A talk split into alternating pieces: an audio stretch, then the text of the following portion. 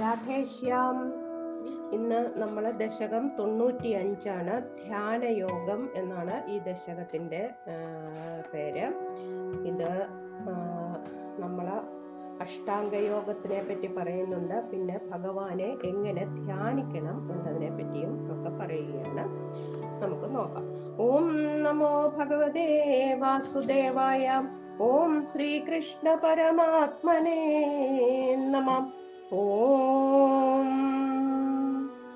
आदौ हैरण्यगर्भिं तनुमविगल जीवात्मिकाम् आस्ति दस्त्वम् जीवत्वं प्राप्य मायागुणगण खचितो वर्तसे विश्वयोने തത്ര ഉദ്ധൃത്തേണ സത്വേന ദുഗുണയുഗളം ഭക്തിഭാവം ഗതേന. ചിത്വാ സത്വം ജഹിത്വാ പുനരനുപഹിതോ വർത്തിതാഹേത്വം ഏവാം. ഇതിന്റെ അർത്ഥം ആദ്യം ഒന്ന് നോക്കാം. വിശ്വയോനെ ലോകോത്പത്തിക്ക് കാരണഭൂതനായ അല്ലയോ ഭഗവാനെ. ത്വം ആദൗ ഭഗവാൻ ലോക ആദൗ ലോകാരംഭകാലത്ത് അവികല ജീവാത്മിക എല്ലാ ജീവൻ ജീവജാലങ്ങളുടെയും അഖണ്ഡ രൂപമായ ഹൈരണ്യഗർഭീം തനും ആസ്ഥിത ഹിരണ്യഗർഭൻ എന്ന ആ ശരീരത്തിൽ ഇരുന്നുകൊണ്ട് ജീവത്വം പ്രാപ്യ ജീവന്റെ അവസ്ഥയെ പ്രാപിച്ചു. മായാ ഗുണഗണ ഖചിത വർത്തസേ അത് മായയുടെ ഗുണങ്ങളായ അതാണ് സത്വ രജ തമസുകളാണ് ഗുണങ്ങൾ ആ ഗുണങ്ങളോട് ചേർന്നാണ് ഈ അവസ്ഥയെ പ്രാപിച്ചത്. തത്ര ആ മൂന്ന് ഗുണങ്ങളിൽ ഉദ്ധൃത്തേന വളരെ വർദ്ധിച്ചിട്ട് ആ മൂന്ന് ഗുണങ്ങളിൽ ഒന്ന് വർദ്ധിച്ചു. വർദ്ധിച്ചിട്ട് ഭക്തിഭാവം ഗതേന സത്വേന തു ഭക്തിയുടെ അവസ്ഥയെ പ്രാപിച്ചു. ഈ മൂന്ന് ഗുണങ്ങളും വർദ്ധിച്ച് ഭക്തിയുടെ അവസ്ഥയെ പ്രാപിച്ചു. എന്നിട്ട് സത്വേന തു ആ സത്വഗുണം കൊണ്ട് ഗുണയുഗളം മറ്റ് രണ്ട് ഗുണങ്ങൾ അതായത് സത്വഗുണം വർദ്ധിച്ചിട്ട് രജസ് തമസ് എന്നുള്ള ആ ഗുണങ്ങളെ ചിത്വ നശിപ്പിച്ചിട്ട് സത്വം ജഹിത്വ പിന്നീട് സത്വഗുണത്തെയും നശിപ്പിച്ചു. എന്നിട്ട് പുന അഹം അനുപഹിത ത്വം ഏവ വർത്തിതാഹേ. ആ സത്വഗുണത്തെയും നശിപ്പിച്ച് പിന്നീട് ഞാൻ ഉപാധി ഒന്നുമില്ലാതെ നിർഗുണനായ നിന്തിരുവടി തന്നെയായി സ്ഥിതി ചെയ്യും എന്നാണ് പറയുന്നത്. അതായത് ഭഗവാന് മായയുടെ ഗുണങ്ങളായ സത്വ രജ തമസ്സുകളുടെ സംസർഗം കൊണ്ടാണ് ജീവാവസ്ഥയെ പ്രാപിച്ച് സംസാര ദുഃഖങ്ങൾ അനുഭവിക്കുന്നത്. ഭക്തി കൊണ്ട് ഗുണങ്ങളെ നശിപ്പിച്ചാൽ ജീവൻ ഭഗവാൻ തന്നെ ആയിത്തീരും. അതാണ് നമ്മൾ കഴിഞ്ഞ ദശകങ്ങളിലൊക്കെ കാണുന്നത് കണ്ടതും അത് തന്നെയാണ്. ഈ ബ്രഹ്മപ്രളയം കഴിയുമ്പോൾ ബ്രഹ്മപ്രളയം കഴിയുമ്പോൾ ഭഗവാന് പുതിയ കൽപ്പത്തിന്റെ ആരംഭമാകും. അപ്പോൾ ഭഗവാൻ സൃഷ്ടിക്കാനുള്ള നമുക്ക് നമ്മൾ ആദ്യത്തെ ദശ വിരാട് സ്വരൂപ വർണനമൊക്കെ കാണുമ്പോൾ ഉള്ളതാണ്. ഭഗവാൻ സൃഷ്ടിക്കാനുള്ള ഇച്ഛയോടുകൂടി ആ മായയെ ഒന്ന് കടാക്ഷിക്കും എന്നാണ്. അപ്പോൾ ആ മായയെ ആവിർഭവിച്ചിട്ട് വിരാട് പുരുഷനെ സൃഷ്ടിക്കുകയാണ്. ആ വിരാട് പുരു അതാണ് ഹിരണ്യഗർഭൻ എന്ന് പറയുന്നത്. ആ വിരാട് പുരുഷന്റെ ശിരസ്ഥാനമാണ് സത്യലോകം. ആ സത്യലോകത്തിലാണ് ഭഗവാൻ ഹിരണ്യഗർഭനായിട്ട് സ്ഥിതി ചെയ്യുന്നത്. സ്ഥിതി ചെയ്തത്. സൃഷ്ടിയുടെ ആദ്യത്തെ സൃഷ്ടി സമയത്ത് എന്നിട്ട് അപ്പൊ ഈ ഹിരണ്യഗർഭൻ എന്ന് പറയുന്നത് സകല ജീവജാലങ്ങളുടെയും സമഷ്ടി രൂപമാണ്. ആ ഹിരണ്യഗർഭനാണ് പിന്നീട് പല വക ജീവനായിട്ട് പരിണമിക്കുന്നത് വേർതിരിഞ്ഞിട്ട്. അപ്പോൾ ആ ജീവൻ എന്ന് പറയുന്നതിൽ ആ, മായാഗുണങ്ങളായ സത്വവും രജസ്സും തമസ്സും എല്ലാം ഉണ്ട്. അതെല്ലാ ജീവനിലും ഉണ്ട്. ഇതൊക്കെ നമ്മൾ കണ്ടുകൊണ്ട് വന്നതാണ്. അതിൽ സത്വഗുണം വർദ്ധിച്ചു വന്നാൽ അത് ഭക്തിയായിട്ട് മാറും. ആ ഭക്തിയായിട്ട് മാറിയ സത്വഗുണം അത് രജസ് തമസ് എന്നീ ഗുണങ്ങളെയും നശിപ്പിക്കും. പിന്നെ ഈ സത്വ തന്നെ തന്നെ അതായത് ഈ സത്വഗുണത്തെ തന്നെയും അത് നശിപ്പിക്കും. അങ്ങനെ ആ അപ്പോൾ അത് ഈ ഗുണം മൂന്നും അകലുമ്പോൾ ജീവന്റെ ജീവാവസ്ഥ നീങ്ങും. അതായത് ഈ സത്വ രജ തമസാകുന്ന ഈ മായാഗുണങ്ങളുടെ ബന്ധം കൊണ്ടാണ് ഭഗവാൻ ഒരു ജീവനായിട്ട് മാറിയെന്നല്ലേ നമ്മൾ കണ്ടത്. അപ്പോൾ ഈ ഗുണം മൂന്നും അകലുമ്പോൾ ജീവന്റെ ജീവാവസ്ഥയും നീങ്ങും. അപ്പോൾ പരമാത്മാവ് തന്നെ ഭഗവാൻ തന്നെ ആയിത്തീരുകയും ചെയ്യും. ആ അവസ്ഥയാണ് മുക്തി എന്ന് പറയുന്നത്. അത് സത്വഗുണം വർദ്ധിച്ചാൽ മാത്രം പോരാ അത് ഭക്തിയായിട്ട് പരിണമിക്കുകയും വേണം. എന്നാലേ അതിന് സത്വഗുണത്തെ കൂടി നശിപ്പിച്ച് മുക്തി നേടിത്തരുവാൻ കഴിയുകയുള്ളൂ എന്നാണ് പറയുന്നത്. അതാണ് ഈ ശ്ലോകത്തിന്റെ സാരം. ഇനിയും സത്വഗുണം വർദ്ധിച്ച് സത്വഗുണം വർദ്ധിച്ചാൽ വിഷയാസക്തി നീങ്ങുമെന്നോ അതുകൊണ്ട് മോക്ഷം സിദ്ധിക്കുമെന്നോ അങ്ങനൊന്നും അല്ല. ഭഗവത് ഭക്തി വേണം എന്ന് ഭഗവത് ഭക്തി ഉണ്ടെങ്കിലേ ആ ഇന്ദ്രിയ വിഷയ വിരക്തി കൈവരികയുള്ളൂ എന്നാണ് ഈ ശ്ലോക അടുത്ത ശ്ലോകത്തിൽ പറയുന്നത്. സത്വ ഉന്മേഷാത് കഥാചിത് ഖലു വിഷയരസേ ദോഷബോധേ അഭിഭൂമൻ ഭൂയാപ്യേഷു പ്രവൃത്തി സദമസി രജസി പ്രോഥതേ ദുർനിവാര. ചിത്തം तावत् गुणाश्च ഗ്രഥിതമിഹ सर्वाणि സർവാണി तुर्ये त्वय्येकभक्ति शरणमिति भवान् ഹംസരൂപീന്യഗാദീത് ഇതിൽ പറയുന്നത് ഹംസരൂപി ഹംസരൂപീന്യഗാദീത് എന്നാണ്. ഈ ഹം ഹംസരൂപിയായിട്ട് ഭഗവാൻ അവതരിച്ചു എന്നാണ് ഇത്. സാഖ്യയോഗം. അതായത് ഇത് ഉദ്ധവർ ചോദിക്കുന്ന ഏഴാമത്തെ ചോദ്യത്തിന്റെ ഉത്തരമായിട്ടാണ്. ഉദ്ധവർ ചോദിക്കുകയാണ് ഈ ആത്മാവ് എങ്ങനെയാണ് ഈ ത്രിഗുണങ്ങൾ നമ്മുടെ മനസ്സിൽ എങ്ങനെയാണ് പ്രവേ പ്രവേശിക്കുന്നത്? അതിനെ എങ്ങനെയാണ് ത്യജിക്കുന്നത്? അല്ലെ ഇപ്പൊ നമ്മൾ കണ്ടത് അങ്ങനെയല്ലേ അപ്പോൾ അതെങ്ങനെയാണ് ചെയ്യുന്നത്? അതിനു മുൻപുള്ള ചോദ്യത്തിന്റെ ഉത്തരമായിരുന്നു അത്. ഇതിപ്പോൾ ഏഴാമത്തേത് അപ്പോൾ ചോദിക്കുകയാണ് ഇതെങ്ങനെ ഈ ത്രിഗുണങ്ങളെ നമ്മൾ നശിപ്പിക്കും ചിത്തത്തിൽ നിന്ന്? അപ്പോൾ ഭഗവാൻ പറയുകയാണ് ഭഗവാൻ ഈ ചോദ്യം തന്നെ ബ്രഹ്മാവിന്റെ മക്കളായ സനക സനകാദികൾ അവർ നാലു പേരുണ്ടല്ലോ. അവർ ബ്രഹ്മാവിനോട് ചോദിച്ചു. ബ്രഹ്മാവിനോട് ചോദിച്ചു ഇത് ഈ യോഗ അന്യോന്യം വിഷയങ്ങളോട് ചേർന്നിരിക്കുന്ന ഉന്നത മനസ്സിന്റെ വേർപാട് എങ്ങനെയെന്നും ത്രിഗുണങ്ങളിൽ പ്രവേശിക്കുന്നു ചിത്തം പിന്നെ ത്രിഗുണങ്ങളും ചിത്തെ പ്രാപിക്കും ഇത് ഭാഗവതത്തിലുണ്ട്. അങ്ങനെ ചോദിക്കുമ്പോൾ ഈ സനകാദികളുടെ ചോദ്യത്തിന് ഉത്തരം ഈ ബ്രഹ്മാവിന് കിട്ടിയില്ല. അപ്പോൾ അദ്ദേഹം ബ്രഹ്മാവ് ഭഗവാനെ ധ്യാനിക്കുന്നു. അപ്പോൾ ഭഗവാൻ ഒരു ഹംസ രൂപത്തിലാണ് അവതരിക്കുന്നത്. ഇവരുടെ അടുത്ത് വരികയാണ്. അപ്പോൾ ഭഗവാൻ ആരാണെന്നൊക്കെ ഇവർ ചോദിച്ചു അതായത് ഈ ഹംസം എന്ന് പറയുന്നത് ജലത്തെ പാൽ നമ്മൾ കൊടുത്താൽ ഹംസം ആ പാലിൽ നിന്ന് ജലം മാറ്റി അതിന്റെ ആ പാൽ മാത്രമേ അത് കുടിക്കുകയുള്ളൂ എന്നാണ്. അതായത് ഒരു സാരമായിട്ടുള്ളത് മാത്രം ഭക്ഷിക്കുക എന്നുള്ള ഒരു അങ്ങനെയുള്ള ഒരു പക്ഷിയാണ് പോലും ഹംസം. അപ്പോൾ ഇവിടെ ഈ സാരമായിട്ടുള്ളത് പറഞ്ഞു കൊടുക്കാൻ വേണ്ടിയിട്ടാണ് ഭഗവാൻ ഹംസ രൂപത്തിൽ എത്തിയതെന്നാണ്. അപ്പോൾ അതിന് അതിന് ഉത്തരമായിട്ട് ഭഗവാൻ പറയുന്നുണ്ട്. ഭഗവാൻ ഉദ്ധവരോട് പറയുകയാണ് ഞാൻ ഇങ്ങനെയൊക്കെയാണ് പറഞ്ഞു കൊടുത്തത്. അതായത് ആത്മവസ്തുവിനില്ല നാനാത്വം അതെങ്ങനെ? ആത്മാവ് പഞ്ചാത്മക ഭൂതേഷു സമാനമായി ഏകമായിരിക്കുന്ന വസ്തുതാനെന്നല്ലയോ? ഞാൻ ഒന്നു തന്നെ എന്നെ ഒഴിഞ്ഞിൽ അന്യമെന്നു മാനസേ ദൃഢതരമായി അറിയണം നിങ്ങൾ. അപ്പോൾ ഇവർ ചോദിക്കുകയാണ് അപ്പോൾ നാനാവിധമായിട്ടാണല്ലോ ഇത് കാണുന്നത്. അതിന് അപ്പോൾ എന്താണ് ചെയ്യേണ്ടത് എന്ന് ചോദിക്കുന്നു സനകാദികൾ. അപ്പോൾ പറയുകയാണ് നാനാത്വമായി ഗ്രഹിക്കുന്നത് ചിത്തം. അത് ജ്ഞാനമില്ലായകിയാൽ എന്നറിവിൻ ഇഹ. അതിന്റെ ബാക്കിയായിട്ട് പറയുന്നുണ്ട് ബുദ്ധിയിൽ സ്വപ്നകാലെ ജാഗ്രത തോന്നും പോലെ. അതായത് നമ്മൾ സ്വപ്നത്തിൽ കാണുന്നതെല്ലാം സ്വപ്നം കാണുമ്പോൾ നമ്മൾ വിചാരിക്കും നമ്മൾ ഉണർന്നിരുന്ന് ഇതെല്ലാം കാണുകയാണെന്ന്. പക്ഷെ അങ്ങനെയല്ലല്ലോ. അത് സിദ്ധമായി തോന്നിയിടുന്നു മായാവിഭ്രമലോക അതെല്ലാം ഒരു മായയിൽ നമ്മൾ തോന്നുകയാണ്. ഉണർന്നാലോ? ഉണർന്നു വസിക്കലും പരമാർത്ഥമായി ഓർത്താൽ ഉണർന്നു വസിക്കുന്നോനല്ല അവനഹോ നൂനം.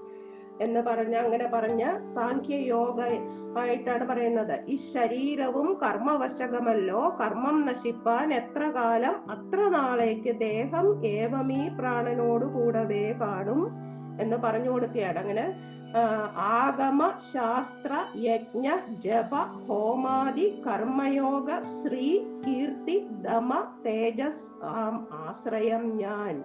നിർഗുണനായി നിരപേക്ഷനാക നിരപേക്ഷകനായി നിത്യം സദ്ഗുണ സുഹൃത്തായി പ്രിയനായി ആത്മാവായി അങ്ങനെയെല്ലാമാണ് ഭഗവാൻ ഇരിക്കുന്നത്. അങ്ങനെയുള്ള ഭഗവാനെ വേണം നമ്മൾ പൂജി ഭക്തിയോടെ സ്തുതിക്കാൻ എന്നാണ്. ഇങ്ങനെ സർവസാക്ഷിയാം എന്നെ ആശ്രയിച്ച് തിങ്ങിന ഗുണബദ്ധമാകിയ മനസ്സിനെ വിഷയ വിഷയഗുണങ്ങളിൽ നിന്ന് വേർപെടുത്തേണം.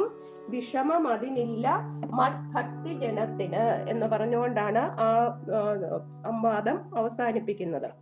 അതാണ് ഹംസരൂപി ന്യഗാതീത് എന്ന് പറഞ്ഞ ഹംസരൂപിയായിട്ട് ഭഗവാൻ പറഞ്ഞു എന്നാണ്. നമുക്ക് നോക്കാം.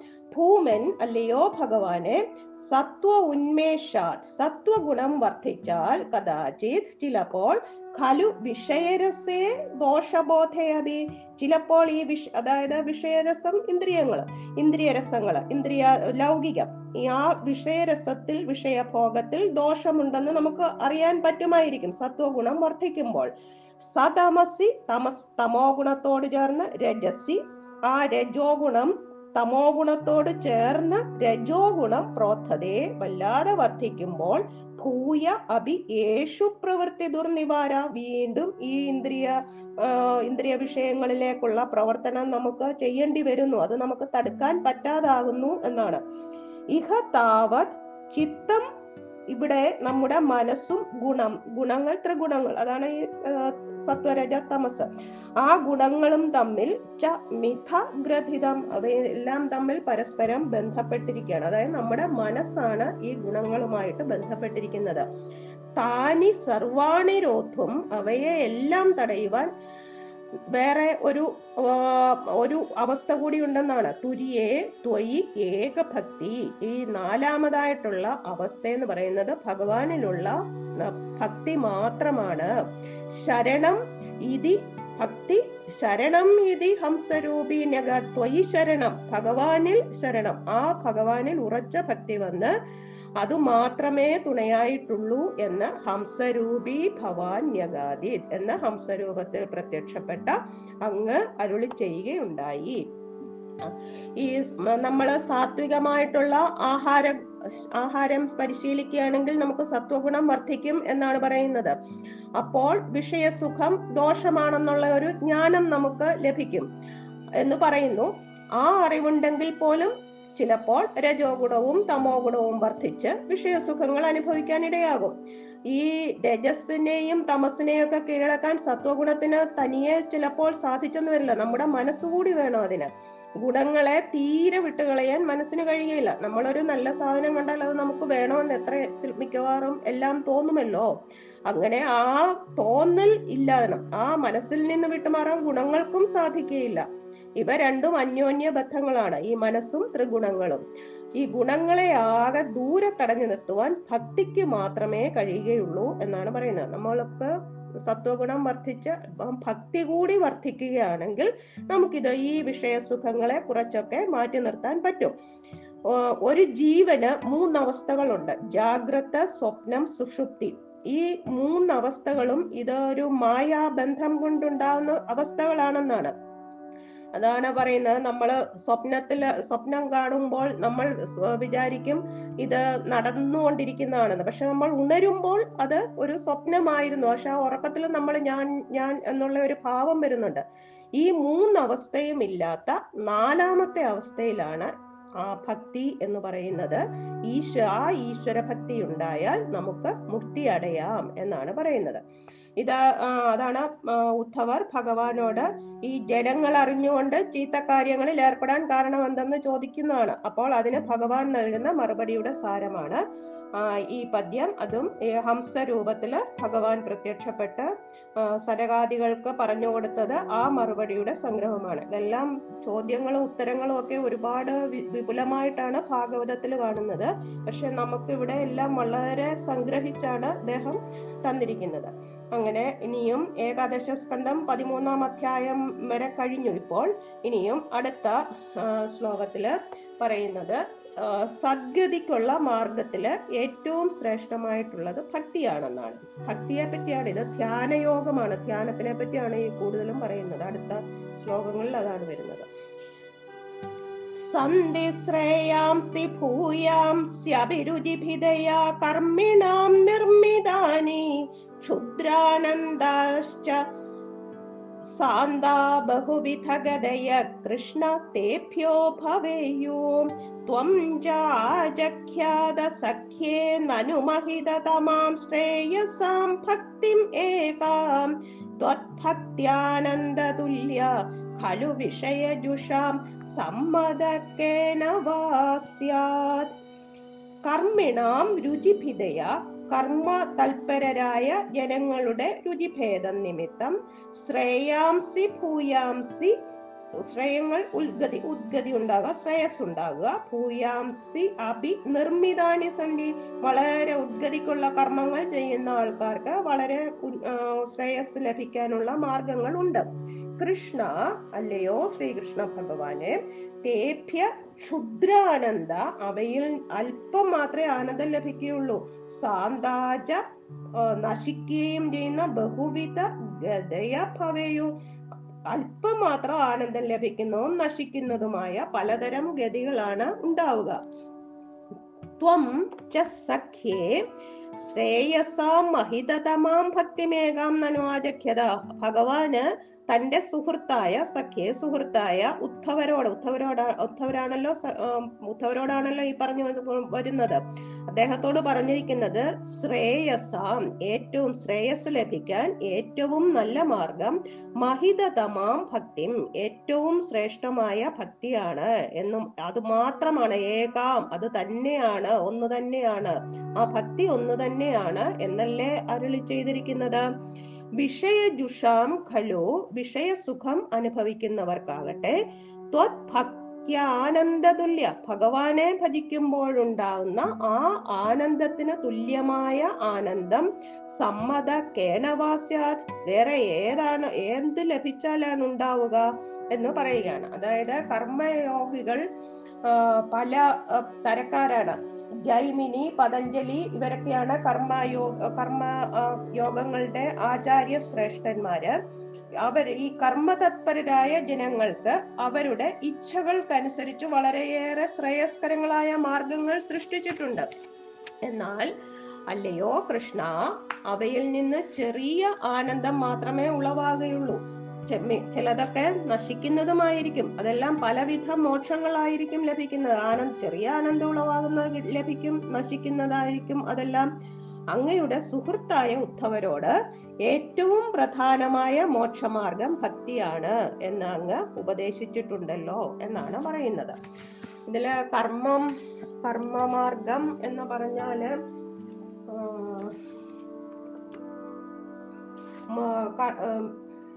കർമ്മശേഖരങ്ങൾ എന്ന് പറയുന്നത് മൂന്ന് വിധമുണ്ടെന്നാണ്. നമ്മൾ ജനിക്കുമ്പോൾ കൂടെ വരുന്ന സഞ്ചിത കർമ്മം അതാണ് പ്രാരബ്ധം. പിന്നെ ഈ ജന്മത്തിൽ ചെയ്യുന്ന പാപ പുണ്യ കർമ്മങ്ങളുടെ ഫലം ആർജിത കർമ്മഫലം. ഈ പിന്നെ ആഗാമി അതായത് നമുക്ക് ബാക്കി വരുന്ന കർമ്മഫലങ്ങൾ അത് നമ്മൾ മരിച്ചാലും ഇത് കൂടെ പോകും എന്നാണ് പറയുന്നത്. ഇതെല്ലാം കർമ്മങ്ങളെ പറ്റി കർമ്മ പുനർജന്മത്തിനെ പറ്റി പറയുമ്പോഴാണ് ഇതെല്ലാം സാധാരണ നോക്കാറുള്ളത്. ഇപ്പോൾ കൂടുതലൊന്നും ഇതിനെപ്പറ്റി ഇപ്പോൾ പറയേണ്ട കാര്യമില്ലല്ലോ. കർമ്മയോഗികൾ പല സ്വഭാവക്കാരാണ് പല രുചിക്കാരാണ്. രുചിഭേദം അനുസരിച്ച് കർമ്മമാർഗങ്ങളും പലതും ഉണ്ടാവും. അതിൽ ചിലത് ആനന്ദം കുറഞ്ഞും ക്ലേശം കൂടിയും ഉള്ള കർമ്മമാർഗങ്ങൾ എല്ലാം ഉണ്ട്. അതായത് ഈ ശാസ്ത്രങ്ങൾ പഠിക്കുക അങ്ങനെയുള്ള നമ്മൾ നേരത്തെ കണ്ടതാണ്. കർമ്മയോഗവും ജ്ഞാനയോഗവും എല്ലാം കണ്ടതാണല്ലോ. അപ്പോൾ അതിനെ പറ്റിയാണ് ഈ പറയുന്നത്. അത് ഈ കർമ്മയോഗികളുടെ ഒക്കെ ലക്ഷ്യങ്ങൾ അവർ എത്ര നാൾ ചെയ്താലും അവർക്ക് ഭക്തി എന്നുള്ളത് ലഭിക്കുക ഭക്തിയായിട്ടല്ല അവർ ചെയ്യുന്നത്. ഭഗവാനിലുള്ള ഭക്തിയല്ല ഭഗവാൻ ഭക്തിയല്ല അവരുടെ അവർ കർമ്മങ്ങൾ ചെയ്യുന്നു. ആ കർമ്മങ്ങൾക്കനുസരിച്ച് ഇപ്പോൾ യാഗം നടത്തുന്നു. യാഗം നടത്തുമ്പോൾ അതിന്റെ ഫലം കിട്ടുന്നുണ്ട്. പക്ഷെ അതിന്റെ ഫലം അല്പനാളത്തേക്കുള്ള ആനന്ദമായിരിക്കും. ഇതെല്ലാം ഭയങ്കര ക്ലേശമാർഗങ്ങളുമാണെന്ന് നേരത്തെയും പറഞ്ഞിട്ടുണ്ട്. കർമ്മജ്ഞാനവും കർമ്മയോഗവും ജ്ഞാനയോഗവും എല്ലാം വളരെ ക്ലേശം കൊടുക്കുന്നതുമാണ്. അതിന്റെയൊക്കെ ലക്ഷ്യങ്ങൾ വേറെ വേറെയാണ്. ഭിന്നങ്ങളാണ് ഇതിന്റെയൊക്കെ ലക്ഷ്യങ്ങളും. പക്ഷേ അതുകൊണ്ടേക്കാളൊക്കെ എളുപ്പവും അയത്നമായിട്ടുള്ളതും നമുക്ക് ഭഗവാൻ മുക്തി ലഭിക്കുന്നതും ഭഗവാൻ ഭഗവ ഭഗവാന്റെ ഭക്തിയാണ്. ഭഗവൽ ഭക്തിയാണ്. ഭഗവാനിലുള്ള പാദഭക്തിയാണ്. എന്ന് പറയുകയാണ്. മോക്ഷമാർഗം ആ സുഹൃത്തായ ഉദ്ധവരോട് പറയുകയാണ് ഏറ്റവും പ്രധാനമായ മോക്ഷമാർഗം ഭക്തിയാണ്. ആ ഭക്തി മൂലമുണ്ടാകുന്ന ആനന്ദത്തിന് തുല്യമായ ആനന്ദം ഈ വിഷയസുഖമെല്ലാം അനുഭവിച്ചുകൊണ്ട് സാധാരണ ജീവിതം നയിക്കുന്ന ഒരുവന് ലഭിക്കുകയില്ല എന്നാണ് പറയുന്നത്. ഇനിയും അടുത്ത ശ്ലോകത്തിൽ ഭക്തിയല്ല ഒരു ഭക്തന് ആനന്ദം ലഭിക്കാനായി ഭക്തി മാത്രം മതി വേറൊന്നും തന്നെ വേണ്ട എന്നാണ് പറയുന്നത്. ത്വത്ഭക്ത്യാ തുഷ്ടബുദ്ധേ സുഖമിഹ ചരതോ വിച്യുദാശസ്യ ച ആശാ സർവാസ്യോ സൗഖ്യമയ്യ കു- സലിലകുഹരകസ്യൈവ തോയൈകമയ്യാം. സോയം കമലജഭവനം യോഗസിദ്ധിശ്ച ഹൃദ്യ ന ആകാംക്ഷേതി. ഏതദ് ആസ്താം സ്വയമനുപതിതേ മോക്ഷസൗഖ്യേ അപ്യനീഹാം. ത്വത്ഭക്തിയാ തുഷ്ടബുദ്ധേ. ഭഗവാന്റെ പേരിലുള്ള ഭക്തി കൊണ്ട് ഇഷ്ട തുഷ്ടബുദ്ധി മനസ്സന്തോ മനസ്സിന് നല്ല സന്തോഷം അനുഭവിച്ച വിച്യുത ആശസ്യ അങ്ങനെ അനുഭവിച്ചുകൊണ്ട് ഇഹ സുഖം ചരത അങ്ങനെ ആ- ഭക്തി ഇങ്ങനെ അനുഭവ മനസ്സന്തോഷം അനുഭവിച്ചുകൊണ്ട് വേറെ ആഗ്രഹങ്ങളൊന്നും കൂടാതെ സർവാശ വേറെ ആഗ്രഹങ്ങളൊന്നും കൂടാതെ ചരതി സുഖം ചരത ഇങ്ങനെ സുഖമായിട്ട് സഞ്ചരിക്കുന്നവന് എൽ സൗഖ്യമയ്യസു സർവാശ സൗഖ്യമയ്യസു എല്ലാ ദിക്കുകളിലും എവിടെയൊക്കെ പോകുന്ന അവിടെയൊക്കെ സുഖം മാത്രമായിരിക്കും തോന്നുക. അങ്ങനെ ഭക്തിയുള്ള ഒരാൾക്ക് എവിടെ പോയാലും സുഖം മാത്രമേ തോന്നുകയുള്ളൂ. സലില ഗുഹരഹസ്യ വെള്ളത്തിനുള്ളിൽ കിടക്കുന്ന വെള്ള ഒരു വെള്ളക്കുണ്ടിൽ കിടക്കുന്ന ഒരാളിന് തോയൈക്യമയ്യവ ചുറ്റുപാടും മുഴുവൻ വെള്ളമല്ലേ? എല്ലായിടവും വെള്ളം മാത്രമേ ഉള്ളൂ എന്ന് പറഞ്ഞതുപോലെ സ അയം അങ്ങനെയുള്ള ഒരു ഭക്തന് ഖലു ഇന്ദ്രലോകം ഇന്ദ്രന്റെ സ്വർഗത്തെയും കമലജ ഭവനം ബ്രഹ്മാവിന്റെ സത്യലോകത്തെയും ഹൃദ്യ അങ്ങനെ മനസ്സന്തോഷം ഉണ്ടാക്കുന്ന യോഗസിദ്ധി യോഗസിദ്ധികളെയും ന ആകാംക്ഷതി. ആഗ്രഹിക്കുന്നതേ ഇല്ല. വേറൊന്നും ആഗ്രഹിക്കുന്നില്ല. ഭക്തിയുള്ള ആളിന് ആ എവിടെ പോയാലും ഭക്തി മാത്രം അത് സന്തോഷമായിട്ട് ആ ഭക്തിയിൽ അങ്ങനെ കഴിയുന്നു. അത് സ്വർഗവും വേണ്ട ബ്രഹ്മലോകവും വേണ്ട യോഗസിദ്ധികളും വേണ്ട ഒന്നും വേണ്ട. ഏതദാസ്താം? അത് ഇരിക്കട്ടെ. സ്വയം അനുപതിതേ മോക്ഷസൗഖ്യേ അഭിയനീഹ. തന്നെത്താൻ വന്നു ചേരുന്ന മോക്ഷ സുഖത്തിൽ പോലും ആഗ്രഹം വെക്കുന്നില്ല എന്നാണ് പറയുന്നത്. ഈ ഭക്തിയിൽ ആനന്ദം അനുഭവിച്ചുകൊണ്ട് അപ്പോൾ ഭക്തിയായി വന്നു കഴിയുമ്പോൾ ആശകളെല്ലാം അസ്തമിക്കും. ഒരാശയും ഒരാഗ്രഹവും ഇല്ല പിന്നെ. ഈ അങ്ങനെ ആഗ്രഹങ്ങളെല്ലാം ഇല്ലാതെയായി ഈ ലോകത്തിൽ സുഖമായി സഞ്ചരിക്കുന്ന ആളിന് ആ ഭക്തന് എല്ലാ ദിക്കുകളിലും സുഖം മാത്രമായിരിക്കും അനുഭവപ്പെടുന്നത്. ജലം നിറഞ്ഞ കയത്തിൽ മുങ്ങിക്കിടക്കുന്നവന് നാലുപാടുമുള്ള ലോകം മുഴുവൻ ജലമയമായിട്ടല്ലേ തോന്നുന്നത്.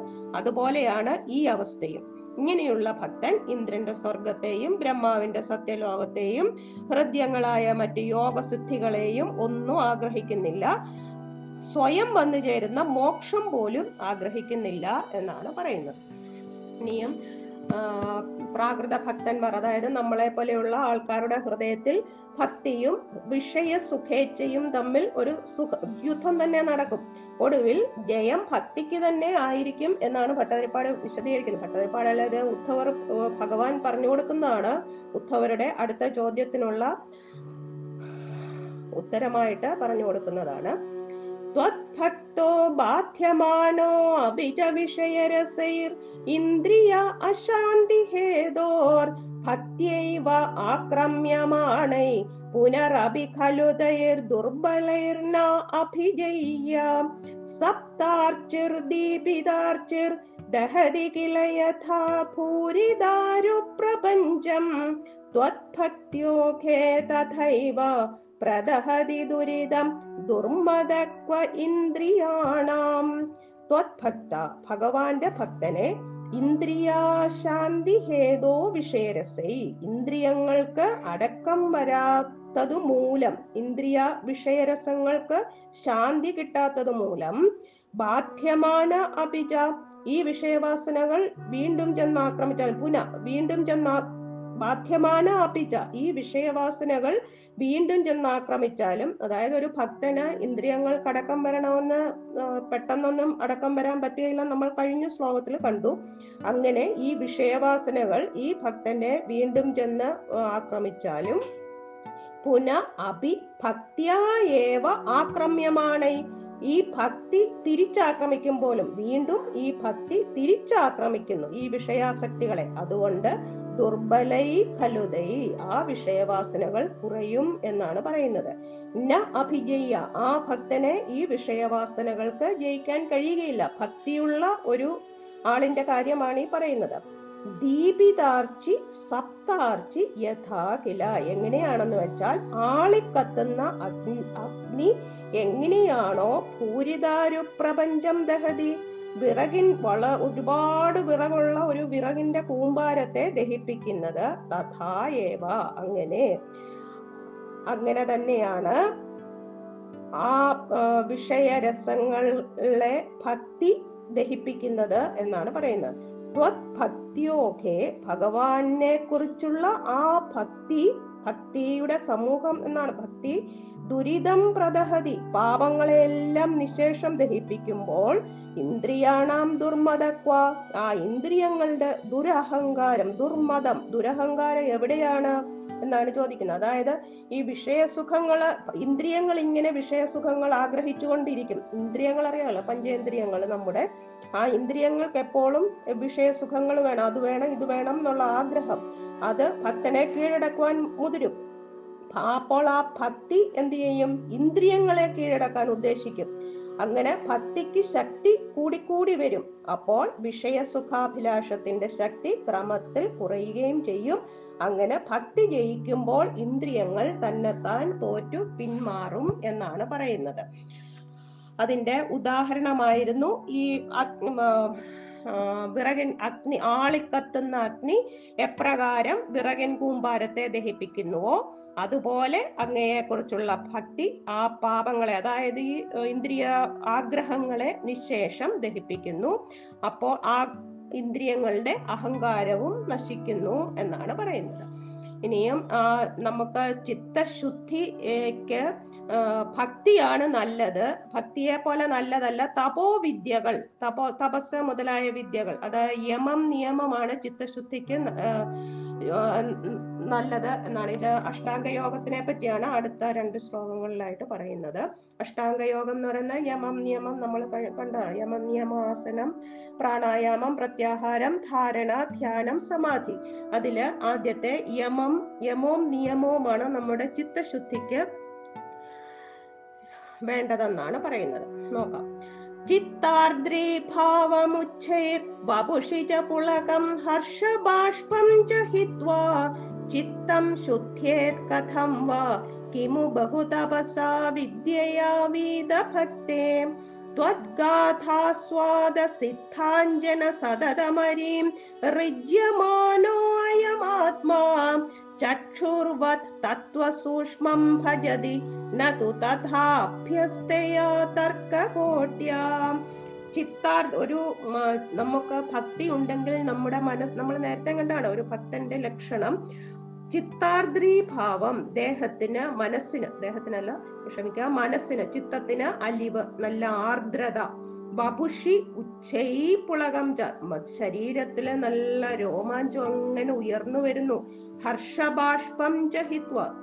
കണ്ണുനീർ ആനന്ദ കണ്ണുനീർ ഹർഷബാഷ്പം. കഥം വാ ചിത്തം ശുദ്ധിയ ഇതെല്ലാം ഇല്ലാതെ എങ്ങനെയാണ് മനസ്സ് ശുദ്ധമായി തീരുക എന്നാണ്. അതായത് ഒരു ഭക്തിയുള്ള മനസ്സിന് ഭക്തിയും ശുദ്ധിയും ഉണ്ടെങ്കിൽ ആ ആളിന്റെ മനസ്സ് അലിഞ്ഞ ആർദ്രീഭാവമായിരിക്കും. നല്ല രോമാഞ്ചം കാണും ആനന്ദ കണ്ണീര് കാണും. ഭഗവാനെ പറ്റി സ്മരിക്കുമ്പോൾ തന്നെ വീതഭക്തെ ഭക്തിയില്ലാത്തവന് ബഹുതപസ വിദ്യയാ കിമു. ത- വളരെ തപസ് ചെയ്തത് കൊണ്ടോ വിദ്യ കൊണ്ടോ എന്തുണ്ടാകുന്നു? ഒന്നും ഉണ്ടാകുന്നില്ല. ത്വദ്ഗാഥാസ്വാദ ഭഗവാന്റെ ഗാഥകൾ പുണ്യചരിതങ്ങളെ ആസ്വദിക്കലാകുന്ന സിദ്ധാഞ്ജനം സതതമരിയും ഋജ്യമാന.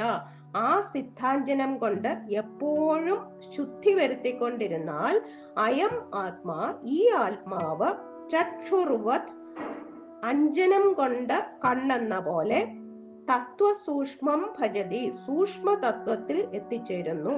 അഭ്യസ്തയാ തർക്കകോട്യാ തഥാനതു തത്വസൂക്ഷ്മം ഭജതി. വളരെ വളരെ ശാസ്ത്രങ്ങൾ അഭ്യസിച്ചാലും ഈ ശാസ്ത്രങ്ങൾ വേദങ്ങൾ വേദങ്ങൾ അഭ്യസിച്ചാലും അപ്രകാരം സൂക്ഷ്മ തത്വത്തിൽ എത്തിച്ചേരുന്നില്ല എന്നാണ് പറയുന്നത്. അതായത് ഭക്തി വർദ്ധിച്ച് മനസ്സലിഞ്ഞ് രോമാഞ്ചം കൊണ്ട് ആനന്ദാശ്രു അങ്ങനെ ധാരയായിട്ട് ഒഴുകുമ്പോൾ നമ്മുടെ മനസ്സ് പരിശുദ്ധമായി തീരുന്നു ഭക്തി ഇല്ലെങ്കിൽ ഈ എത്ര വിദ്യകൾ പഠിച്ചാലും എത്ര തപസ് ചെയ്താലും ഒരു മനഃശുദ്ധിയും ഉണ്ടാവുകയില്ല. ഭഗവത് കഥകളുടെ ശ്രവണ കീർത്തനങ്ങൾ മുതലായവ നമുക്ക് സിദ്ധാഞ്ജനം എങ്ങനെ കണ്ണിനെന്ന പോലെ പരിശുദ്ധി നൽകുന്നുവോ അതുപോലെ ആത്മാവിനും പരിശുദ്ധി നൽകുന്നു. ഈ ഭക്തി ശാസ്ത്രാഭ്യാസനം കൊണ്ട് ആത്മാവിന് അതുപോലെയുള്ള ശുദ്ധി കൈവരുന്നില്ല എന്നാണ് പറയുന്നത്. ആ സിദ്ധാഞ്ജനം എന്ന് പറയുന്നത് ഭഗവാന്റെ പുണ്യചരിതങ്ങളാണ്. ഈ സിദ്ധാഞ്ജനം എന്നിവിടെ പറഞ്ഞിരിക്കുന്നത്. ആത്മാവാണ് കണ്ണ്. ആ ഭഗവാന്റെ പുണ്യചരിതങ്ങളാകുന്ന സിദ്ധാഞ്ജനത്താൽ എന്റെ ആത്മാവാകുന്ന കണ്ണ് എപ്പോഴും ശുദ്ധി വരുത്താൻ എനിക്ക് ഇടവരണമേ. അങ്ങനെയാണ് അപ്പോൾ അങ്ങയെ ഭജിക്കുമ്പോൾ സൂക്ഷ്മതത്വമായ ബ്രഹ്മതത്വത്തെ ഗ്രഹിക്കാം. അല്ലാതെ ശാസ്ത്രങ്ങൾ കൊണ്ടോ യുക്തികൾ കൊണ്ടോ തർക്കങ്ങൾ കൊണ്ടോ ബ്രഹ്മതത്വജ്ഞാനം കൈവരില്ല എന്നാണ് പറയുന്നത്. ഇനിയും അടുത്ത ശ്ലോകത്തിൽ ധ്യാനയോഗമാണ് അടുത്ത ശ്ലോകത്തിൽ പറയുന്നത്. ആസനം പ്രാണായാമം പ്രത്യാഹാരം ഇത് മൂന്നെണ്ണമാണ്. ഈ എങ്ങനെയാണ് നമ്മൾ ധ്യാനിക്കേണ്ടത് എന്നുള്ളതിനെ പറ്റിയാണ്. ധ്യാനം ദേശീലയേയം समदनुसुखबद्धासनो नासिकाग्रन्यस्ताक्ष बद्धासनो तु अवाञ्चम् ऊर्ध्वाग्रम् भावयित्वा रविविधुशिखिनः संविचिन्त्य उपरिष्टात् तत्र तत्रस्थं भावये त्वा स जलज्जलधर श्यामळं कोमलाङ्गम्। തേ ധ്യാനം അങ്ങയുടെ ധ്യാനം ശീലയേയം. ഞാൻ പരിശീലിക്കും. ഇത് ബൗദ്ധവർ ചോദിക്കുന്നതാണ് എങ്ങനെയാണ് ധ്യാനിക്കേണ്ടതെന്ന്. അപ്പോൾ അതിന്റെ സംഗ്രഹമാണ് മൂന്ന് ശ്ലോകങ്ങളിലായിട്ട് പറയുന്നുണ്ട്. സമതനു സുഖബദ്ധാസന. ശരീരം നേരെ നിർത്തി സുഖമായി തോന്നുന്ന ഏതെങ്കിലും ഒരു ആസനത്തിൽ ഇരിക്കുക. അതാ നമ്മൾ ഇരിക്കുന്ന ഒരു ആ ഇരിപ്പാണ്. ആസനം. ഏതെങ്കിലും ഒരു സുഖമായിട്ടുള്ള ആസനത്തിൽ ഇരിക്കുക നാസികാഗ്ര ന്യസ്താക്ഷ മൂക്കിന്റെ അറ്റത്തേക്ക് നോട്ടമയക്കുക പുര പൂരകാദ്യൈ പൂരകം കുംഭകം രേചകം അത് പ്രാണായാമമാണ് എന്നിവ കൊണ്ട് ജിത പവനപഥ വായുമാർഗത്തെ ജയിച്ചിട്ട് അവാഞ്ചം തു ചിത്തപത്മം. കമിഴ്ന്നു നിൽക്കുന്ന നമ്മുടെ ഹൃദയകമലം. നമ്മുടെ ഹൃദയകമലം എന്നാണ് നമ്മൾ പറയുന്നത്. അത് താഴോട്ട് കൂമ്പി നിൽക്കുന്നു എന്നാണ് ഭാഗവതത്തിൽ കാണുന്നത്. നമ്മുടെ ഹൃദയകമലം. ഊർധ്വാഗ്രം ഭാവയിത്വ. അതിനെ നമ്മൾ മലർത്തുന്നതായിട്ട് സങ്കല്പിക്കുക ഈ കമഴ്ന്ന് ഒരു താമരമൊട്ട് പോലെ കിടക്കുന്നതിനെ നമ്മൾ മലർത്തുക. അഷ്ടദളം എന്നാണ് ഭാഗവതത്തിലെ എട്ട് ദളങ്ങളാണെന്നാണ്. അങ്ങനെ മലർന്നതായിട്ട് സങ്കല്പിക്കുക എന്നിട്ട് ഉപരിഷ്ടാ അതിന്റെ കർണികയ്ക്ക് മുകളിൽ രവി വിധു ശിഖില സംവിചിന്യ സൂര്യനെയും ചന്ദ്രനെയും അഗ്നിയെയും ഭാവന ചെയ്യണം. എന്നിട്ട് തത്രസ്ഥം ആ അഗ്നിമധ്യത്തിൽ സ്ഥിതി ചെയ്യുന്ന സജല ജലധര ശ്യാമളം. അത് ഭഗവാന്റെ ആ കാർമേഘ നിറമാണ് കാർമേഘവർണ അതായത് നീർ കൊണ്ട കാർമേഘം പോലെയുള്ള ശ്യാമളവർണനായ കോമളാംഗം സുകുമാര ശരീരനുമായ ത്വാം ഭാവയെ ഭഗവാനെ ഞാൻ ധ്യാനിക്കുന്നു എന്നാണ് പറയുന്നത്. ഇത് യമവും നിയമവുമാണ് നമ്മൾ കണ്ടത്. അത് ചിത്തശുദ്ധി വരുന്നതിനാണ്. ഇതിപ്പോൾ ആസനവും പ്രാണായാമവും പ്രത്യാഹാരവുമാണ്. അതായത് നമ്മൾ ഇപ്പോൾ ശരി ശരിയായ ഭക്തി കൊണ്ട് തന്നെ ചിത്തശുദ്ധി വന്നല്ലോ. ഇനിയും ഈ ഈ മൂന്ന് അടുത്ത രണ്ട് ശ്ലോകങ്ങൾ കൂടി ഉണ്ട് ഇതിനെ പറ്റി തന്നെ. നമ്മുടെ ശരീരവും തലയും കഴുത്തും ഒക്കെ നേരെ നിർത്തുക. കണ്ണുകൾ ഒരുപാട് തുറക്കണ്ട ഒരുപാട് അടയ്ക്കുകയും വേണ്ട. അല്പം മാത്രം തുറന്ന് നാസികാഗ്രത്തിൽ നോട്ടം ഉറപ്പിക്കണമെന്നാണ്. പിന്നെ പ്രാണായാമം ശീലിക്കുക. പ്രാണായാമം പ്രാണായാമം എന്ന് പറയുന്നത് ഒരു പ്രാണവായുവിനെ ഒരു മൂക്കിലൂടെ അകത്തേക്ക് വലിക്കുക. അതാണ് പൂരകം എന്ന് പറയുന്നത്. ആ വായുവിനെ അല്പനേരം അകത്ത് സ്തംഭിപ്പിച്ചിങ്ങനെ നിർത്തുന്നതാണ് കുംഭകം. മറ്റേ മൂക്കിലൂടെ പ്രാണവായുവിനെ പുറത്തേക്ക് വിടുന്നത് രേചകം. ഇത് ഒരു ഗുരുവും കൂടി ഉണ്ടെങ്കിൽ വളരെ നല്ലതാണെന്നാണ്. ആ സമയത്ത് എല്ലാ സമയത്തും ഇത് പ്രാണായാമം ശീലിച്ചാൽ അതെല്ലാവർക്കും അറിയാവുന്നതാണ്. ഇപ്പോൾ എല്ലാവരും ചെയ്യാറുള്ളതാണ്. നാഡീശുദ്ധി ഉണ്ടാകും എന്നൊക്കെ അപ്പോൾ ആരോഗ്യത്തിന് ഏറ്റവും നല്ലതാണെന്നാണ് പറയുന്നത്. ഇത് നമ്മുടെ ഭാഗവത ഭഗവാൻ പണ്ടേ പറഞ്ഞു തന്നിട്ടുണ്ട്. ഹൃദയ കമലത്തിന്റെ നിൽപ്പ് താഴോട്ടാണ് അധോമുഖമായിട്ടാണ്. അത് അതിനെ സങ്കല്പ ശക്തി കൊണ്ട് നമ്മൾ മലർത്തി വികസി നമ്മൾ മനസ്സിൽ അതിനെ വിടർത്തണം. നമ്മൾ സങ്കല്പിച്ച് ആ താമ- താമരപ്പൂവിനെ വിടർത്തുക. അഷ്ട പത്രങ്ങളാണ് എട്ടിതളുകളാണ് ആ താമരപ്പൂവിന്റെ കർണികയുടെ മുകളിൽ സൂര്യമണ്ഡലം ചന്ദ്രമണ്ഡലം അഗ്നിമണ്ഡലം. ഇവ മേൽക്കുമേലെ ആദ്യം സൂര്യമണ്ഡലം പിന്നെ ചന്ദ്രമണ്ഡലം പിന്നെ അഗ്നിമണ്ഡലം. അങ്ങനെ ധ്യാനിക്കണം. എന്നിട്ട് ഈ അഗ്നിമണ്ഡലത്തിന്റെ മധ്യത്തിൽ നമ്മുടെ കാർവർണന്റെ ആ കോമള രൂപം ധ്യാനിക്കുക. അങ്ങനെയാണ് ആദ്യം ചെയ്യേണ്ടത്. ഇനിയും ധാരണയാണ്. അടുത്തത് ധാരണ എന്ന് പറഞ്ഞാൽ ഭഗവാനെ നമ്മളിപ്പോൾ അങ്ങനെ ധ്യാനിച്ചു. ഇനിയും ആ ഭഗവാൻ എങ്ങനെയാണ് എന്നുള്ളതാണ്. ഭഗവാന്റെ ഒരു കേശാധിപാത വർണനയാണ്. ആ നീലശ്ലഷ്ണകേശം ജ്വലിത മകരസത്കുണ്ടലം മന്ദഹാസ്യന്താർദ്രം कौस्तुभर्षी परिगद वनमालोरुहाराभिरामम् कौस्तुभ श्रीपरिगदु मृदुलसत् चारु स्निग्ध चारुस्निग्ध हलितपदं भावये अहं भवन्तम् ഭഗവാന്റെ മനോഹരമായ ആ കേശാധിപാതമാണ് ആ നീല ശ്ലഷ്ണ കേശം. നല്ല കറുത്തു മിനുത്ത തലമുടി ജ്വലിത മകരസത് കുണ്ടലം. നല്ല തിളങ്ങുന്ന ജ്വലിക്കുന്ന മകരകുണ്ടലങ്ങൾ മന്ദഹാസ്യന്താർദ്രം നല്ല ആർദ്രമായ പുഞ്ചിരി ഒഴുകി വരുന്നങ്ങനെ കൗസ്തുഭശ്രീ കൗസ്തുഭ കാന്തി പരിഗത അങ്ങനെ കൗസ്തുഭകാന്തി പറഞ്ഞു നിൽക്കുന്ന വനമാല വൈജയന്തി എന്നുള്ള വനമാല വനമാലയുടെ കൂട്ടത്തിലോ ഹാരാഭിരാഹം വലിയ മുത്തുമാല മുത്തുമാലയുമുണ്ട്. അങ്ങനെ അഭിരാം അങ്ങനെ സൗന്ദര്യമുള്ള ഉള്ള ആ ഭഗവാന്റെ ആ വനമാലയും മുത്തുമാലയും ശ്രീവത്സംഗം ശ്രീവത്സം എന്ന ചിഹ്നം സുബാഹും നല്ല സുന്ദരങ്ങളായ കൈകൾ മൃദുലസത് ഉദരം നല്ല മൃദുവായി ശോഭിക്കുന്ന ഭഗവാന്റെ ആ ഉദരം കാഞ്ചനഛായജേലം നല്ല പൊന്നിൻ നിറമുള്ള മഞ്ഞപ്പട്ട ചാരുസ്നിഗ്ധ ഊരും നല്ല അഴകാർന്ന മിനുത്ത ഭഗവാന്റെ ഊരുക്കൾ തുടകൾ അംഭോരുഹ ലളിതപദം നല്ല ചെന്താമരപ്പൂക്കൾ പോലെയുള്ള ഭഗവാന്റെ കാലുകൾ. ഭവന്തം അഹം ഭാവയെ. ഇങ്ങനെയെല്ലാമുള്ള ഭഗവാനെ ഞാൻ ധ്യാനിക്കുന്നു. അങ്ങനെ അടിതൊട്ട് മുടിവരെയും മുടി തൊട്ട് അടിവരെയും വീണ്ടും വീണ്ടും ഭഗവാനെ ധ്യാനിച്ച് ആ രൂപത്തിൽ തന്നെ ഭഗവാനെ രൂപത്തിൽ നിന്ന് മാറാതെ ഉറപ്പിക്കുന്ന അഭ്യാസമാണ്. ഇതാണ് ധാരണ എന്ന് പറയുന്ന യോഗം. ഇനിയും ആ ധാരണയിൽ നിന്നാണ് നമ്മൾ ധ്യാനത്തിലേക്ക് മാറുന്നത്. ധ്യാനത്തിൽ നിന്ന് പിന്നെ സമാധിയിലേക്ക്. അങ്ങനെയാണ്. അപ്പോൾ ഇനി അടുത്തത് ധ്യാനമാണ്. മുഹൂർധാരയൻ ഈശ ചിത്തം തത്രാഭിയേകത്രയുഞ്ജേ വദന സരസിജേ സുന്ദരേ മന്ദഹാസേ. തത്രാലീനം തു ചേത പരമസുഖചിത് അദ്വൈതരൂപേ വിതന്വൻ അന്യ നോ ചിന്തയേയം മുഹുരിതി സമുപാരൂഢയോഗോ ഭവേയം അല്ലയോ അങ്ക ഈശ അല്ലയോ ഗുരുവായൂരപ്പ?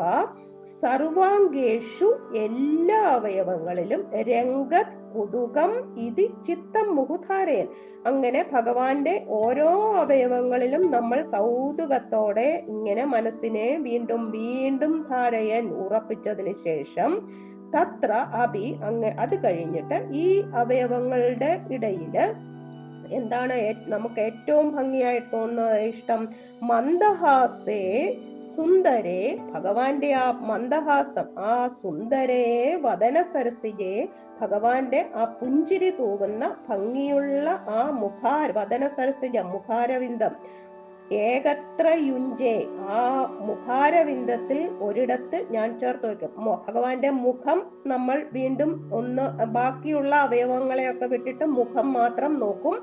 ആ മുഖം മാത്രം നോക്കിയാലും ആ പുഞ്ചിരിയാണ് പോലും ഭഗവാന്റെ ആ മന്ദഹാസം. ആ മന്ദഹാസത്തിൽ ആണ് മനസ്സ് അലിഞ്ഞു ചേതാത്തു ആ- തത്ര ആലീനം ചെയ്തതു മനസ്സിൽ ആ പുഞ്ചിരി അലിഞ്ഞു ചേർന്ന് അങ്ങനെ നിൽക്കുന്നു. അപ്പോഴോ പരമസുഖചിത് അദ്വൈത രൂപേ വിതന്വൻ സാന്ദ്രാനന്ദാവബോധാത്മകമായ ആ ബ്രഹ്മത്തിൽ മാത്രം മുഴുകിക്കൊണ്ട് അന്യത് നോ ചിന്തയേയം. വേറൊന്നും ഞാൻ ചിന്തിക്കയേ ഇല്ല മുഹു ഇതി അഹം വീണ്ടും വീണ്ടും ഇതുപോലെ ഇപ്രകാരം ഞാൻ സമുപാരൂഢ യോഗ ഭവേയം ഇങ്ങനെ യോഗസ്ഥിതനായി സമാധി പൂണ്ടവനായി ഞാൻ ഇരിക്കും എന്നാണ് പറയുന്നത്. അതായത് ഭഗവാന്റെ നല്ല പരമസുന്ദരങ്ങളായ അവയവങ്ങളിൽ ഓരോന്നിൽ മനസ്സിനെ ഇങ്ങനെ നമ്മൾ കണ്ടുകൊണ്ട് വരികയല്ലേ അപ്പോൾ ബുദ്ധിക്ക് നല്ല ഉത്സാഹം വരും. അപ്പോൾ ബുദ്ധി ഈ മനസ്സിൻ നമ്മുടെ മനസ്സിനെ ഭഗവാന്റെ അവയവങ്ങളിൽ നിന്ന് വിട്ടുപോകാതെ നമ്മളെ നിയന്ത്രിച്ചു തരും. അങ്ങനെ കേശാദിപാദവും പാദാദികേശവും എല്ലാം ചിന്തിച്ച് ചിന്തിച്ച് മനസ്സ് ഭഗവാനിൽ നിന്ന് വിട്ടുപോവില്ല അങ്ങനെ ഒരു നില വരും. അങ്ങനെ ഒരു നില വന്നാൽ ആ മനസ്സിനെ നമ്മൾ ഭഗവാന്റെ മുഖത്ത് മാത്രം ഭഗവാന്റെ നെറ്റി പുരികം കണ്ണ് മൂക്ക് കവിൾ ചുണ്ട് പുഞ്ചിരി എന്നീ ക്രമത്തിൽ ആ- മുഖം മാത്രം നമ്മൾ സഞ്ചരി മനസ്സുകൊണ്ട് സഞ്ചരിപ്പിച്ച് ശീലിക്കുക. അങ്ങനെ അതിലും പരിശീലനം സിദ്ധിച്ചു കഴിഞ്ഞാൽ ഭഗവാന്റെ പുഞ്ചിരിയിൽ മാത്രം മനസ്സ് നിർത്തുക. സച്ചിദാനന്ദമയമായ ബ്രഹ്മം തന്നെയാണ് പുഞ്ചിരി ഭഗവാന്റെ. ആ അതിൽ ആ മന്ദഹാസത്തിൽ മനസ്സ് മുഴുകിക്കഴിഞ്ഞാൽ എല്ലാം മറക്കും. ശരിയായ ബ്രഹ്മ സാക്ഷാത്കാരമാണ് മോക്ഷമാണ് അത്. അത് നിരന്തരം അനുഭവിക്കാൻ ഇടവരണേ എന്നാണ് ഭട്ടതിരിപ്പാട് പ്രാർത്ഥിക്കുന്നത്. ഇനിയും ഈ ഇതെല്ലാം ഇങ്ങനെ ഭഗവാന്റെ നമ്മൾ ഇങ്ങനെ ഒരു യോഗ യോഗം വരെ വന്നു യോഗസിദ്ധി കിട്ടി കിട്ടുകയാണ് എങ്കിൽ ഒരു കാര്യം കൂടിയുണ്ട്. ഈ യോഗസിദ്ധി കിട്ടിക്കഴിഞ്ഞാൽ യോഗസിദ്ധി കിട്ടുമ്പോൾ ആ അണി ഐശ്വര്യ അഷ്ടൈശ്വര്യങ്ങളും പത്ത് സിദ്ധികളും ഉണ്ട്. അങ്ങനെ ആ പതിനെട്ട് സിദ്ധികളും കൂടി നമ്മ ഒരു യോഗിയുടെ അടുത്ത് വരുമെന്നാണ് പറയുന്നത്. നമുക്ക് നോക്കാം. ഇത്തം ധ്യാനയോഗേ സതി പുനർ അണിമാതി അഷ്ടസംസിദ്ധയസ്ത ദൂരശ്രുത്യാദയോഭിः അഹമഹമികയാ സമ്പ്രദേയുർമുരാരേ. त्वल्सम्प्राप्तौ विलम्बावहमखिलमिदं न अद्रिये कामये अहम् त्वाम् एवानन्दपूर्णं पवनपुरपदे പാഹി മാം സർവതാപാത് അല്ലയോ മുരാരേ വിഷ്ണു ഭഗവാനെ ഇത്തം ഇപ്രകാരം ധ്യാനയോഗേ സതി. ഭഗവാനെ ധ്യാനിക്കൊണ്ട് ധ്യാനിച്ചു കഴിയുമ്പോൾ ആ അഷ്ടാംഗ യോഗം അപ്പോൾ നമ്മൾ അഷ്ടാംഗ യോഗങ്ങൾ എല്ലാ എട്ട് എങ്ങനെയൊക്കെയാണെന്നുള്ളത് നമ്മൾ കണ്ടു. അപ്പോൾ ആ അഷ്ടാംഗ യോഗം കിട്ടിക്കഴിഞ്ഞാൽ പുന താ പിന്നീട് ആ പ്രസിദ്ധങ്ങളായിട്ടുള്ള അണിമാതി അഷ്ടസംസിദ്ധയെ അണിമ തുടങ്ങിയ എട്ട് യോഗസിദ്ധികളും ദൂര ശ്രുത്യാദയ ദൂര ശ്രവണം ദൂരത്തു നിന്നുള്ളത് കേൾക്കുക മുതലായവയും അഹം അഹം ഇകയ ഞാൻ മുമ്പേ ഞാൻ മുമ്പേ എന്ന നിലയിൽ സമ്പതയു വരും. ത്വൽ സംപ്രാപ്തവും വിളംബാവഹം ഇതം അഖിലം. ഈ ഭഗവാനെ പ്രാപിക്കുന്നതിന് ഇതെല്ലാം താമസമുണ്ടാക്കും. ഈ അഷ്ട അഷ്ട ഐശ്വര്യങ്ങളും ഈ യോഗസിദ്ധികളും ഒക്കെ. അതുകൊണ്ട് ഇതം അഖിലം ന ആദ്രിയെ ഇതൊന്നും ഞാൻ വകവയ്ക്കുകയില്ല ആനന്ദപൂർണം ത്വാം ഏവ ആനന്ദം നിറഞ്ഞ ഭഗവാനെ മാത്രമേ അഹം കാമയെ ഞാൻ ആഗ്രഹിക്കുന്നുള്ളൂ. പവനപുരപതേ സർവതാപാത് മാം പാഹി അല്ലയോ ഗുരുവായൂരപ്പ എല്ലാ ദുഃഖത്തിൽ നിന്നും എന്നെ രക്ഷിക്കണമേ. എന്നാണ് പറയുന്നത്. ഇത് ഈ യോഗാഭ്യാസനം കൊണ്ട് യോഗാഭ്യാസ പരിശീലനം കൊണ്ട് ഇന്ദ്രിയങ്ങളും മനസ്സും ഒക്കെ നമുക്ക് സ്വാധീനമാകും.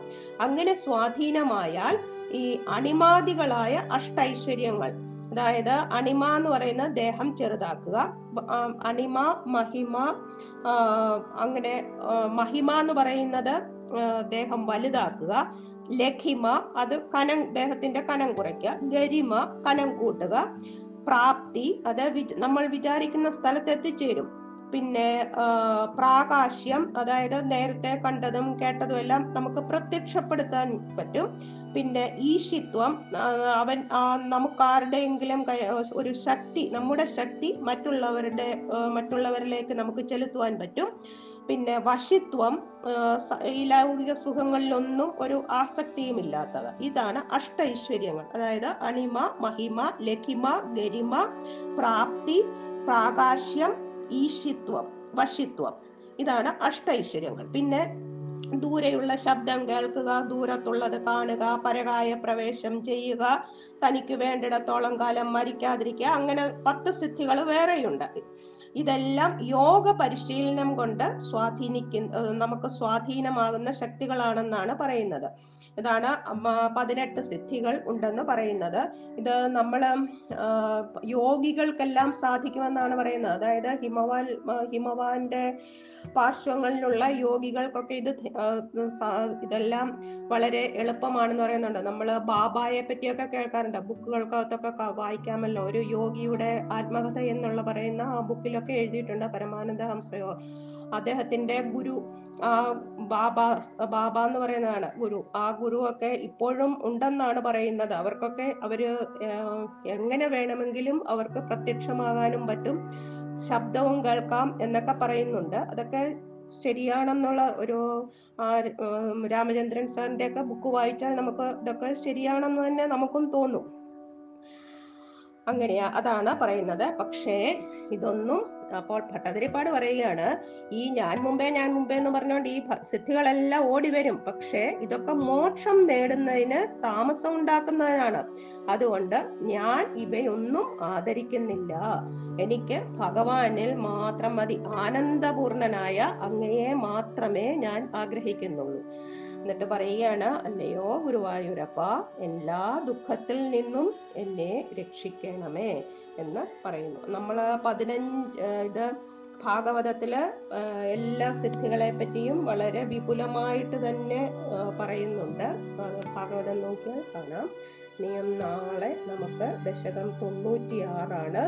ഭഗവത് വിഭൂതികളും ജ്ഞാന കർമ്മ ഭക്തി യോഗങ്ങളും ആണ്. सर्वत्र गोविन्द नाम सङ्कीर्तनं गोविन्द गोविन्द।